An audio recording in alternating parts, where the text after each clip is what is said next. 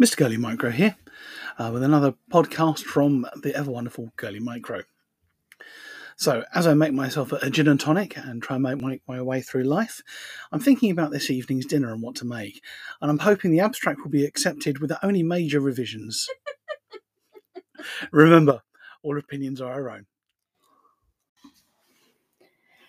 This blog post was released on the 30th of October 2020 and is entitled Quality Control in Scientific Publishing What is it actually like to review papers?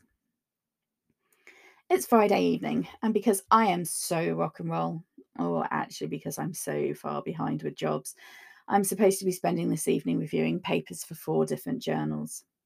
Confession? I'm actually watching the craft and writing this instead, in the vague hope it will inspire me to get on with the task at hand. What is paper reviewing? So, manuscripts, scientific papers, and articles go through a process called peer review as part of the publication process. It's a key part of ensuring the quality of published work, which is then going to go on and reach a much wider audience and sometimes non expert audience. My job as a reviewer is to do a few key things from my position as a life scientist. One, help the editor ensure that the paper is ethical. For instance, that they didn't use animal models when other methods would be more suitable, or that clinical data wasn't misused because they didn't have permission.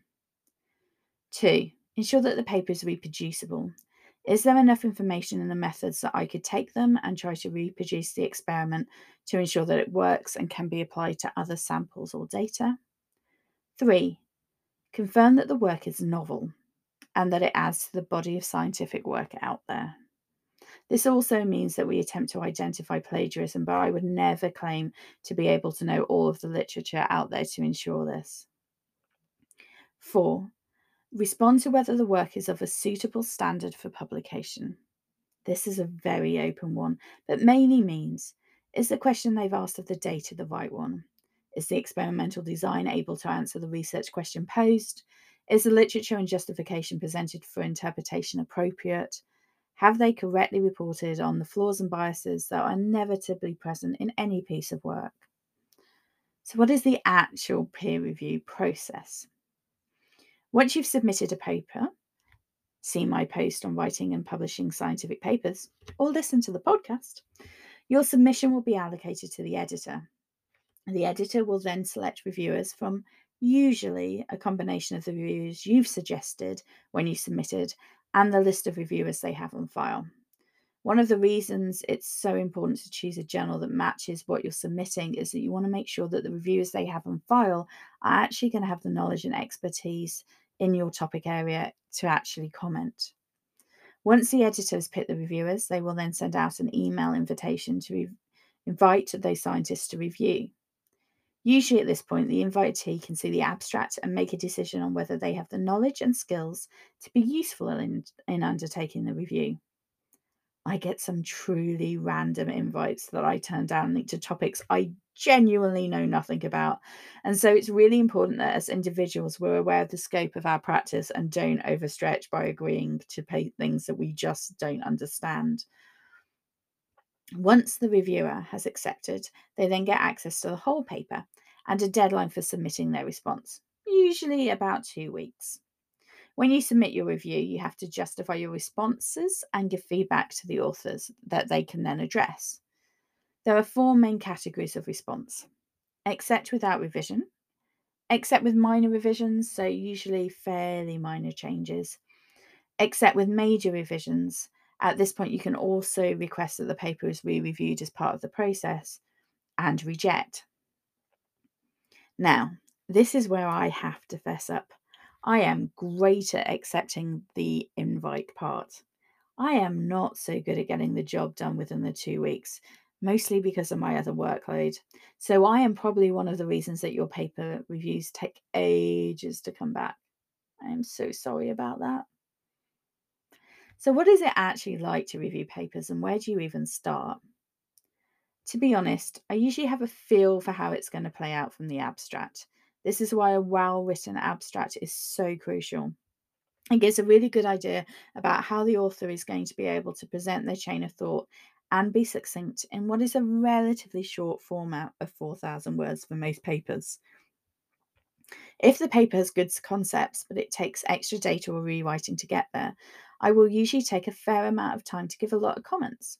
I know this sounds perverse. However, the more comments I give you, if I give you major corrections, the more worthy I think your paper is. It takes time to give feedback, and I don't put energy into something that I don't think has merit. That said, I'm not a natural rejecter. I don't often completely reject papers unless they're clinically unsafe. And this sometimes happens when non clinical researchers make clinical suggestions in terms of antibiotic use or other things that they're not really qualified to do. Two things linked to this. One, if I spend a lot of time giving a heap of comments to try and make the submission better, and it comes back to me without any attempt being made at most of them, I will A. Remember, as not that much time will have passed, and B not be very happy that my time spent trying to make the work better has been simply ignored. Two, lots of people believe we are getting paid or get some kind of benefit from reviewing papers. We don't. We don't even get a discount for submitting to the journals we review for. The benefit you get is learning and reflecting about what makes a good article and therefore how to make your own work better. Right. I'd better get on with reviewing those papers now. But before I go, a few quick top tips. One, think carefully about who you suggest as reviewers. Two, some submission pages have options to list people who you don't want to review as they are competitors within your field. This isn't a big deal in my world, but if you're doing pure research, it's worth considering and considering carefully. Three, take the opportunity to start reviewing papers early in your career. It will help you think about your own writing and will improve your own submissions. Four, don't take reviewers' comments personally. Use the gin and tonic method described under Don't Get Disheartened in my previous publication podcast or the post. They are there to help you. So take them constructive and let the rest wash over you. Finally, if you are a reviewer Remember, our job is to be constructive. Try not to be reviewer number three. All opinions on this blog are my own.